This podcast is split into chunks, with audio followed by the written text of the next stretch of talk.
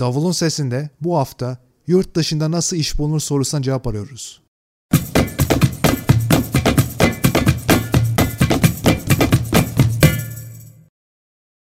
Selamlar hocam. Selamlar abicim.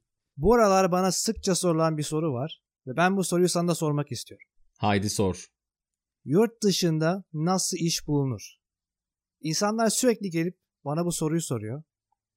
Ve ben de her sorduklarında bir cevap veriyorum ama senin fikrini bu konuda öğrenmek istiyorum. Abi bu soru bana da çok sık soruluyor. Ee, şey bir soru yani gayet doğal bir soru. Ee, Türkiye'den farklı olduğunu hiç sanmıyorum yurt dışında iş bulmanın ama ben kendi kullandığım teknikleri söyleyebilirim. Veya en azından e, önemli olduğunu düşündüğüm şeyleri söyleyebilirim. Bu tabii herkese e, uyar uymaz onu bilmeyiz ama e, benim için önemli e, birkaç tane konu var. Mesela? Ya bunlardan bir tanesi şimdi Türkiye'de tabii sen e, eşin, dostun, arkadaşların falan sayesinde birçok şeyden haberdar oluyorsun. Ama örnek veriyorum Almanya'da işte Almanya'da Münih'in dışında bir kasabada bir kimya fabrikasının İşte kimyasal üreten bir fabrikanın personel aradığından haberdar olman çok zor. Ee, o yüzden e, Türkiye'den birazcık daha zor. Ama ben şöyle yöntemler kullanıyorum. Ee, bir tanesi ülke odaklı. Ülke odaklı şöyle işte nereye gitmek istiyorum? Danimarka'ya taşınmak istiyorum. Neden? İşte kız arkadaşım orada. Ee, ne yapıyorum? Danimarka'daki işte insan kaynakları sitelerini buluyorum. C V'mi yüklüyorum. Ondan sonra oradaki şirketleri araştırıyorum. Kimler var, kimler yok. İşte şöyle araştırmalar yapabilirsin. Mesela ben onu çok kullanıyorum. İşte Danimarka'daki en büyük on mühendislik şirketi. İşte örnek veriyorum veya mimarlık şirketi. Bunları bulup bu arkadaşlar birilerini arıyorlar mı aramıyorlar mı web sitelerinden takip edip değilse onların sitelerinde işte C V yükleme, özgeçmiş yükleme modüllerini kullanıyorum. Hiçbir şey yoksa bir insan kaynakları e-mail adresi vardır mutlaka. İşte i k at bilmem ne nokta com gibi. Gidip oraya e-mail atıyorum yani e, işte profilim bu şunları şunları yaptım. Kısa da bir böyle mektup yazıyorum. Çok uzun olmayan çünkü bu tip şeyleri okumak e, çok zor olduğu için e, çok zaman aldığı için kimse okumuyor gibime geliyor açıkçası. Evet ben de ben de onu soracaktım çünkü bunları yazıyorsun mail atıyorsun ama cevap gelmiyor. Yani okuyan var mı yok mu? Türkiye'de pek okuduklarını düşünmüyorum. Avrupa'da da öyledir bence. Yani yurt dışında da öyledir. Çünkü herkesin yani işi çok yoğun bugünlerde. İşte herkes yüzlerce e-mail alıyor. Eskisi gibi değil yani telefonlar işte dijital sistemler falan. O yüzden zaman çok kısıtlı. Karşımızdakine de saygı e, duymamız gerek bence o konuda. O yüzden kısa ve net e, yani en azından işte niyetim bu. Profilim bu, özgeçmişim ekte. Bir işin bir iş varsa e, başvurmak isterim. Yoksa da ben mesela şunu çok kullanıyorum. Lütfen beni veri tabanınıza ekler misiniz? Yani bundan e, işte bu kadar kibar, bu kadar hani beklentisi olmayan bir mesaj e, bence gayet işe yarıyor. Çoğu zaman işte ya e, İngiltere bölgemizde iş yok ama işte Asya'ya ve Orta Doğu'ya gönderdim özgeçmişini deyip Ee, öyle bir dönüş yapıyorlar mesela. O bile güzel bir şey. Yani bu iş e, bu bir e, maraton. İş aramak, e, iyi güzel bir iş bulmak bence bir maraton. O yüzden e, ileriye yönelik çalışmalar yapmakta da fayda var. Yani e, hemen geçici böyle önümüzdeki ay bir sonraki ay iş bulup da e, bir yerde Anladım. Çalışmaya başlamak gibi değil. Yani bence ileri ileriye dönük e, hareketler yapmak lazım. Peki nasıl fark yaratabiliriz? Hani önce dedim bir sürü insan e-mail atıyor olabilir. Bir sürü insan başvuruyor olabilir. Adamın inbox'ına yüzlerce mail geliyorsa seninkini nasıl aradan ayrıştırabilir? Bunda C V mi etkili? Bunda yazdığını ufak mesaj mı etkili? Orada bize verebileceğin bir tüyo var mı? Yani bence ee, Bunu kestirmek çok güç ama az önce bahsettiğim, yani bahsetmeye başladığım yöntemlerden bir tanesi işte ülke bazlı bakmaktı. İkinci yönteme e, geçmek istiyorum. O da e, şirket bazlı bakmak veya sektör bazlı bakmak. E, çünkü yani bir makine mühendisi, örnek veriyorum, çok çeşitli sektörlerde çalışabilir. O yüzden e, bir gün Danimarka, sonra Almanya falan diye bakarak gidebilirsin. E, diğer günde kendine bir liste yapmışsındır. Birinci gün e, kimyasal üretim yapan şirketler, işte ikinci gün ne bileyim otomotiv şirketleri, üçüncü gün başka bir şey e, şeklinde gidilebilir. Şimdi ülke bazlı bakarken e, o çok genel oluyor. Orada kullanı, yani sadece Google üzerinden araştırarak falan buluyorsun ne var ne yok diye. E, yeri gelmişken söyleyeyim, ülkelere bakarken e, bu ticari ateşelikler, büyükelçilikler, konsolosluklar falan da önemli. Mesela TÜSİAD'ın, örnek veriyorum, Belçika'da şubesi var. E, onlara da bir telefon açıp ya böyle böyle işte bilginiz var mı diye sorulabilir. Konsolosluklar, yani bütün mesela iş adamları dernekleri. Mesela şey var, Türk-Amerikan İş Adamları Derneği var mesela. Onlara bir merhaba deyip falan. Dolayısıyla nerede olursan ol bu dernekler, işte sivil toplum örgütleri, konsolosluklar, onların ticari ateşelikleri falan, yani çok fazla şey var, ulaşılabilecek insan var.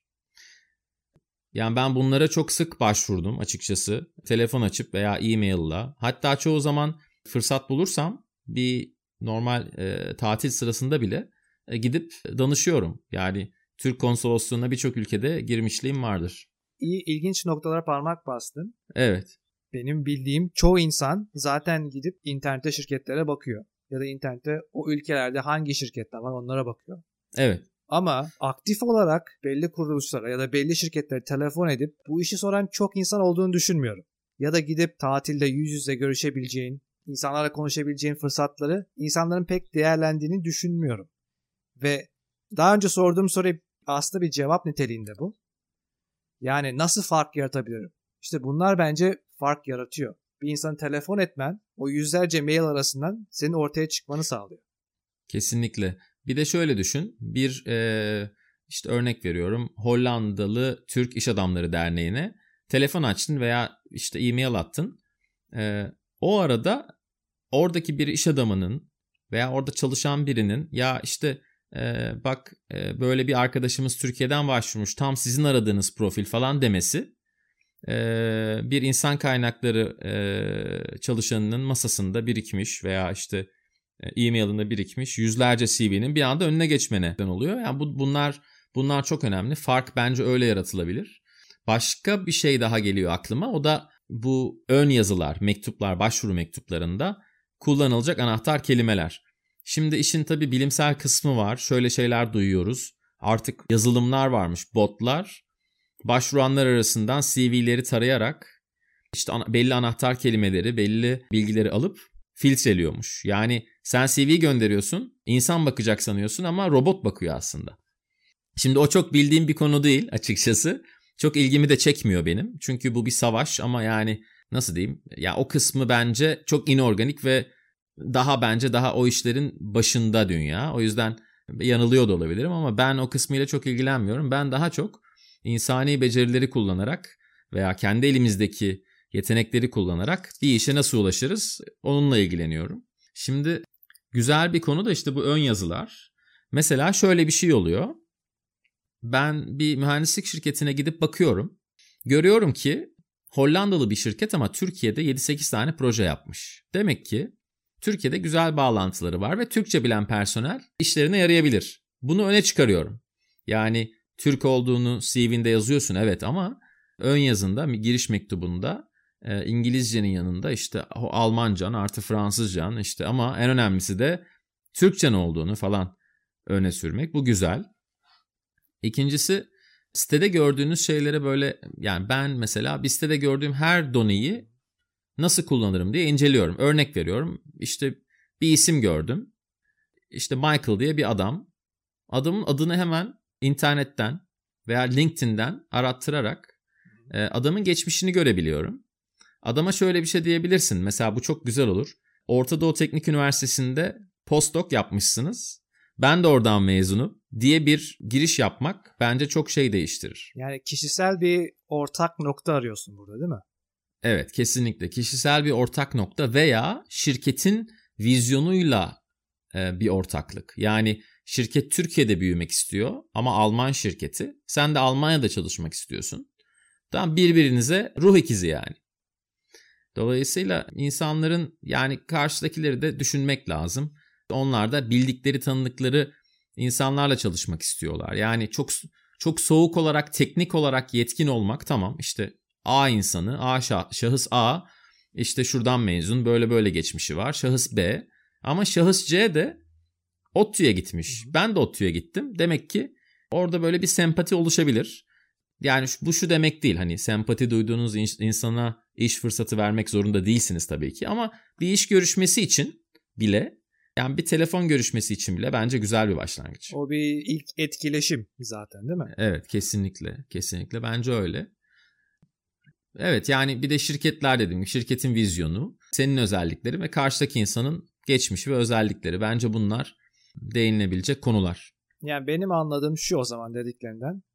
Bir tane mektup yazıp herkese, yüzlerce şirkete copy paste'le yollamak yerine her şirkete biraz daha araştırma yapıp, biraz daha oradaki insanları tanıyıp ya da bir yerden bağlantı bulup daha özel, daha o şirkete yönelik bir mektup yazmak daha mantıklı. Biraz daha özelleştiriyorsun olayı. Kesinlikle. Evet, evet. Yani buna da şuradan tabii şunu göz önünde bulunduruyorum ben hep yazarken. Çok eskiden Amerika'da çok ünlü bir kitap vardı. What Color Is Your Parachute diye. Paraşütün ne renk diye. Kütüphanede görmüştüm. O zamanların en büyük kariyer kitaplarından biriydi. İşte hani kendi seçimlerini yap, ne istediğini bul falan. Orada özgeçmişlerle ilgili ve iş başvurularıyla ilgili bir bölüm vardı. Orada şey diyordu, tabii bu çok çok eski, yani iki binler öncesi, belki doksanların rakamları, ama onların tahmini şuydu. Gönderilen yüz C V'den sadece bir tanesi doğru kişiye ulaşıyor ve bir sonuca götürüyor. Yani bu çok küçük bir rakam. Eğer iki bin senesinde bu rakam yüzde bir ise, şimdi muhtemelen binde, belki on binde birdir. Çünkü C V göndermek daha kolay. Hı hı. Şirketlere ulaşmak daha kolay. Eskiden nereye, yani hani bir fax falan çekiyordun herhalde veya postayla gönderiyordun. Ee, yani o yüzden şöyle düşünmek lazım. Yüzlerce başvuru yapıp hiç cevap alamayıp yılmamak lazım. Çünkü bu çok doğal galiba. Yani belki binlerce kişiyle konuşabilirsin ömrün, hayatın boyunca. Çünkü eskisi gibi değil, yani daha zor. Evet, piyasa biraz daha rekabet halinde. Evet, evet. Bir de yani isteyen isteyene her şeyi yazabildiği için dijital ortamda, bu da bu da insanların e, algısını değiştiriyor. Yani her geleni okumuyorlar onlar da. Çünkü çok şey geliyor. Çok yazı geliyor, çok başvuru geliyor falan. Ve bu işte dijital eleme botları falan gibi şeylerin çıkmasının da sebepleri bu. Çünkü büyük bir şirkette çalıştığınızı düşünün. Bir pozisyon açıyorsun, beş bin kişi başvuruyor. O C V'leri okumak için yeni bir pozisyon açıp oraya birini alman lazım, bir şey yani bunlara baksın diye. Yani o yüzden şey, fark yaratmak gerçekten gittikçe zorlaşıyor. Ama dediğim gibi insanlar bir türlü iş buluyorlar yurt dışında. Türkler de bir sürü iş buluyor. Dolayısıyla demek ki bu mümkün ve çok da böyle korkulacak bir şey değil. Sadece sabır, sabır ve denemek yani. Yani bu işle uğraşacağız. Benim anladığım bu. Öyle işte iki tane C V attım, iki tane mektup aldım, cevap gelmedi, Allah kahretsin demek yerine biraz daha plan program yapıp, tabii, tabii. İşte dediğin gibi ülke bazında ya da sektör bazında şirketleri inceleyip biraz daha planlı programlı şekilde, sürekli bir şekilde savaşarak C V yollayıp insanlara ulaşmaya çalışmak lazım. Kesinlikle. Kesinlikle. Yani ben ben ben çoğu zaman bunu bir oyun gibi düşünüyorum. Yani bir oyun bu ve e, bir bir şeye ulaşmaya çalışıyorsun. Karşında da çeşitli engeller var. Ben sana şöyle örnek vereyim kendi hayatımdan. Şöyle dönemler oldu. Akşam işte yemekten sonra sekiz dokuzda başlayıp sabah bir, iki, üç, dört, bazı günler beşe kadar süren, ülke bazında veya sektör bazında çalışmak istediğim yerleri bulup başvurduğum dönemler oldu. Bu tamamıyla ikinci bir mesai, yani işe gideceksin, geleceksin, Ve dediğin gibi bir iki tane C V değil, belki gecede on tane hedefleyeceksin, yirmi tane hedefleyeceksin. Çünkü gerçekten kolay değil. Yani doğru insana ulaşmak, o sırada bir açık pozisyon olması falan, bunları bir arada bulmak, denk getirmek kolay değil. Ve her sabah ben sabah uyandığımda e-mail'ımı açıp bakıyorum. Mesela on tane red mesajı her sabah. Bu tabii şey, psikolojik olarak da kolay değil. Ama işte bunu oyun haline getir. Yani ben öyle yapıyordum en azından. Yani tamam, düzgün bir şirket, ulaştım, olmadı çünkü ihtiyaçları yok. Ama bu şey demek değil, altı ay sonra dönüp altı ay sonra dönüp ya bu arada başvurmuşsunuz, işte C V'nizi bulduk, bir şey açıldı falan da diyorlar. Öyle şeyler de oluyor mesela. Evet. Yani o sistem, dediğin gibi daha önceden o sisteme girmek çok önemli. Evet, kesinlikle. Kesinlikle. Çünkü adamlar senin gibi, senin özelliklerine olan bir insan aradıkları zaman ilk başta adam tabii eldeki database'ine bakıyor. Evet. Ve senin adının çıkması her zaman büyük avantaj. Evet, evet. Bir de hiç değinmediğimiz, yani ben tabii bunlar kendi kendine iş bulma e, yöntemleri. Değinmediğimiz iki tane şey vardı. Bir tanesi işte bu insan kaynakları siteleri, o ülkenin İK siteleri. Yani mesela monster nokta com işte Amerika'daysa onun aynısının Almanya versiyonu da var, işte Hollanda versiyonu da var gibi. E, oralara üye olmak. O, yani ben oradan gerçekten çok fazla geri dönüş hiç almadım. Ama bu demek değildir ki hani oradan iş bulunmuyor. Zaten öyle olsa böyle on binlerce iş ilanı olmaz orada. Yani girdiğin zaman on binlerce iş var. Bütün büyük şirketler orada falan. Mutlaka işe yarıyordur bazı insanlar için. Ama benim deneyimimde öyle bir şey yok. Bundan daha güzeli bence şey, bu kafa avcıları dedikleri, yani headhunter muhabbeti. Onlara ulaşıp onların sizi neredeyse e, tırnak içinde söylüyorum satmasını e, sağlamak lazım. Yani e, bir işte genel bu işi yapanlar var, İK şirketleri. Bence ondan daha güzeli şey, sektörel olarak yapanlar. Yani mesela bir bir şirket var, bunlar işte insan kaynakları şirketi, sadece turizm sektöründe çalışıyorlar. Dolayısıyla bütün turizm şirketlerindeki birçok insanı onlar yerleştirdiği için tepedeki herkesi tanıyorlar. Ve eğer seni severlerse senin profilini sektörde hatırı sayılır insanlara direkt telefonla, direkt e-mail'la gönderiyorlar. Çünkü onların da, yani onlar parayı oradan kazanıyorlar. Dolayısıyla her iki taraf için de kazançlı bir hareket oluyor. Anladım. Yani zaten adam sektörün içinde olduğu için bağlantıları güçlü. Evet. Öyle olunca hemen seni uygun kişiyle bağlayabiliyor. Aynen, zaten şöyle oluyor, yani çok uluslu şirketler genelde bu işi bu şirketlere taşere ediyorlar. Çünkü birini bulmak, özellikle kilit bir yerden sonra, yani başlangıç işleri için değil ama yönetim kademesine girdikten sonra o insanları böyle C V ile bilmem başvuruyla falan almıyorlar zaten. Yani çünkü ona vakitleri olmuyor, bir de riski atamıyorlar. O yüzden mesela birisi bir üst düzey yönetici arayacaksa veya orta düzey yönetici arayacaksa gidip bu şirketlere işte parası karşılığında şey diyor, yani bana birini bul. O adamlar da ellerinde çok ciddi veri tabanları var. Arayıp oradan seni buluyorlar.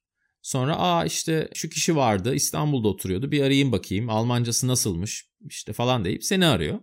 Bir önelemeden geçiriyor, sonra da seni işte işverene sunuyor. O yüzden bu insanlarla iyi geçinmekte fayda var. Eğer birisi seni beğenirse gerçekten her fırsatta seni seni empoze ediyor ve bu bu bence en iyi referans. Bazen LinkedIn'de görüyorum bu insanlar mesaj falan atıyor. Evet. Demek ki cevap vermek lazım, iyi davranmak lazım. Kesinlikle, kesinlikle. Ben mesela bir bir böyle kafa avcısıyla uzaktan, yani bir telefonla bir arkadaşlık kurduk. Ee, onun sebebi şu, o bana bir iş önerdi. Ben sadece işi reddetmedim ama o iş için ona birisini buldum. Ve benim iş bulduğum kişiyi gerçekten işveren de işe aldı. Dolayısıyla hem işverenin işi görülmüş oldu, hem benim bir arkadaşım çok iyi bir iş bulmuş oldu. Yani sen de kafa avcılığı yaptın bir nevi. Evet, ve kafa avcısı adam da para kazandı. Dolayısıyla şimdi bu adam ara ara beni arıyor. Ya işte böyle birini arıyorum, böyle bir profil var mı tanıdığın falan diye. Yani iyilik yap denize at diyorlar ya. Bu iş biraz öyle. Arayı sıcak tutmak lazım. İşte yardımcı olmak lazım. Kesinlikle şey önemli ve LinkedIn'den gelen mesajlara birçok arkadaşım cevap vermiyor. Geçenlerde bir arkadaşımın LinkedIn mesaj kutusunu gördüm. Hem işte yeni iş fırsatı çıkmıyor falan diye şikayet edip duruyordu. Bir baktım yedi sekiz tane kafa avcısı yazmış ve hiçbirine dö- geri dönüş yapmamış. İşte niye diye sorduğumda şey dedi. Yani ya işte önerecekleri işleri, bu iş mesela benim yapmak istediğim bir iş değil. Ama dedim ki ya bu adamın işi bu. Sen onunla telefonla görüşmeyerek ne kazanıyorsun? Yani bence telefonla görüşülmeli. Mümkünse yüz yüze görüşülmeli ve şunu söylemekte de bir sakınca yok. Ya bu gönderdiğiniz iş, çok teşekkür ederim, yani beni uygun görmüşsünüz, sağ olun, ama bu iş bana göre değil veya benim istediğim bir şey değil. Ben kariyerimi şu yönde geliştirmek istiyorum demek e, bence çok çok güzel bir şey. Onlar da ne diyecekler? Tabii ki yani olur. Biz o sektöre bakmıyoruz ama veya bakıyoruz ama şimdi bir şey yok elimizde gibi. Yani bu insani ilişkileri kullanmamak bence en büyük hata. Evet, çok çok doğru söyledin. Yani insanlar kestirip atıyor ya da dediğin gibi hiç iletişim kurmuyor. O başta o iletişimi bir şekilde kurup işi beğenmezsen bile her zaman hayır diyebilirsin. Böyle bir opsiyonun var. İlla evet demek zorunda değilsin. Ama en azından o kafa avcısıyla tanışırsan ve bu adam senin bu işi sevmediğini öğrenir ama en azından senin C V'ni inceler ve belki karşına çıkacak başka işlerde seni arama ihtimali çok daha yüksek. Kesinlikle. Kesinlikle. Yani yani sektörde sektörde tanıdık edinmiş oluyorsun bir nevi. Evet. Yani networking aslında olaya giriyor. Kesinlikle. Yavaş yavaş ne kadar çok insan tanırsan, onlar da seni ne kadar çok tanırsa ve senin deneyimini biliyorlarsa, hangi işlerde ilgin olduğunu biliyorlarsa, ona göre uygun bir şey çıktığında, yani dur bir şuradan birkaç C V bakayım demek yerine, ya şurada bir adam vardı, onu bir daha bir arayayım, belki bu hoşuna gidebilir diyebiliyor. Benim çok güzel bir örneğim var.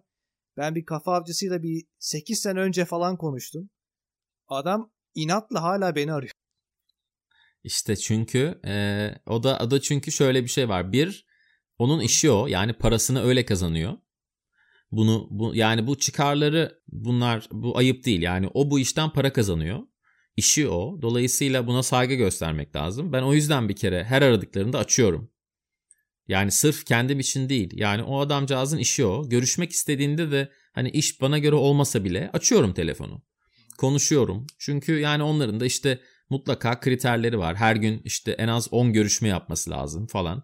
Bunu da karşı tarafa vermek lazım. Yani bu bu bence güzel bir şey. Bu fırsatı vermek lazım. Ve seni aramasının da sebebi şu. Demek ki profilini beğeniyor. Yani seni sürekli dönüp dönüp arıyorsa biliyor ki seni kolaylıkla işte sektörde bir yere yerleşmeni sağlayabilir. Aynen aynen. Zaten o yüzden ben de sürekli açıp kendisiyle konuşuyorum. Evet. Dediğim gibi cevap veriyorum ve o ilişkiyi aktif tutmak gerekiyor. Ayrıca hani şu da var. Bu insanlar bugün o pozisyondalar ama yarın bu insanların bazıları şirketlere geçebiliyor. Doğru. Ve adam şirkete geçerken de database'inin kendisiyle gö- beraber götürüyor. Aynen, aynen. O yüzden her her şekilde önüne başka bir fırsat gelebiliyor. Evet, kesinlikle. Ayrıca da ne kadar güzel bir şey. Bazen insan bir sektörde çalışırken şeyi bilemiyorsun. Yani hani ya işte B şirketine geçsem acaba şartlar değişir mi? İyi bir pozisyon, daha iyi bir maaş mümkün mü falan. Böyle insanlar seni aradığı zaman biraz da şey oluyor. Moral desteği oluyor. Yani aa bak hani böyle böyle bir iş var. Çoğu zaman insanlar şey düşünür. Hani ya bu işi bırakırsam şimdi piyasada kötü, başka bir şey bulabilir miyim falan. Düşünsene yani şirkette bir şeye canın sıkıldı ve iki üç kafa avcısıyla da görüşüyorsun aynı zamanda. Çok sıkışırsan şey dersin yani, hadi bana eyvallah dersin ve yani bunlar son anda yapılacak şeyler değil, onu demek istiyorum. Hani maraton dedim ya, bu ne zaman ne olacağı belli olmaz. Elektriklerin ne zaman kesileceği belli olmadığı için sen bütün lambaları tam şarjlı evde bulundurmak durumundasın. Elektrik kesildiği an ben bunu bunun pilini bulayım da takayım da falan olmaz. Yani işte Allah korusun. Yani hepimiz işimizi kaybedebiliyoruz. Başka şeyler olabiliyor. Sen ha tamam işte şimdi ben iş arayacağım dediğin zaman çok geç olabilir. Yani network yapacaksın, İK'cılara ulaşacaksın, bu kafa avcılarını bulacaksın falan. O yüzden elinin altında her zaman aktif böyle bir arayış içinde olmasan bile yani her aktif görüştüğün insanlar falan olmasında bence fayda var. Yani piyasanın nabzını her zaman tutmamız lazım diyorsun. Kesinlikle. Kesinlikle ee, ki zaten çevremizde de görüyoruz, sen de görüyorsundur. işte bir şirketten zaten emekli olmak falan gibi o tip şeyler geçti. Hani giriyordun otuz sene sonra emekli oluyordun falan. Öyle şeyler yok. Ee, çok fazla, çok sık iş değiştirenleri görüyorsundur. Onun sebebi demek ki bu adamlar aktif olarak işte bu ilişkilerini yaşatıyorlar. Sürekli yeni teklifler alıyorlar ve teklif aldıkları yerlere geçerken de hep terfi alarak daha iyi maaşlarla falan geçiyorlar. Yani hiçbir yerde yirmi otuz sene çalışan insanlar böyle e, çok parlak terfiler almıyor aslında. O yüzden e, bence bence kariyer gelişimi için de önemli. Aynen, katılıyorum. Çok kapsamlı bir konu bu. Bugün ucundan bir dokunduk. Çünkü bunun ayrı boyutları da var. Bir C V hazırlama yurt dışına göre bence düşünülmesi gereken bir nokta. Mektup yazmaktan biraz bahsettik. Onda bir sürü ayrıntısı var bence. Bunların evet. üstüne çok önemli bir ayrıntı daha var. O da deneyim sahibi olup iş aramak ayrı. Deneyim sahibi olmadan direkt Hı-hı. üniversiteden çıkıp iş aramak apayrı bir şey. Bunlara evet. önümüzdeki bölümlerde döneceğiz. Ama şimdilik teşekkür ediyorum. Galiba sorunun cevabını aldım. Tamam, süper. O zaman haftaya konuşuruz. Haftaya gene görüşmek üzere. Hoşça kal. Güle güle. Güle güle.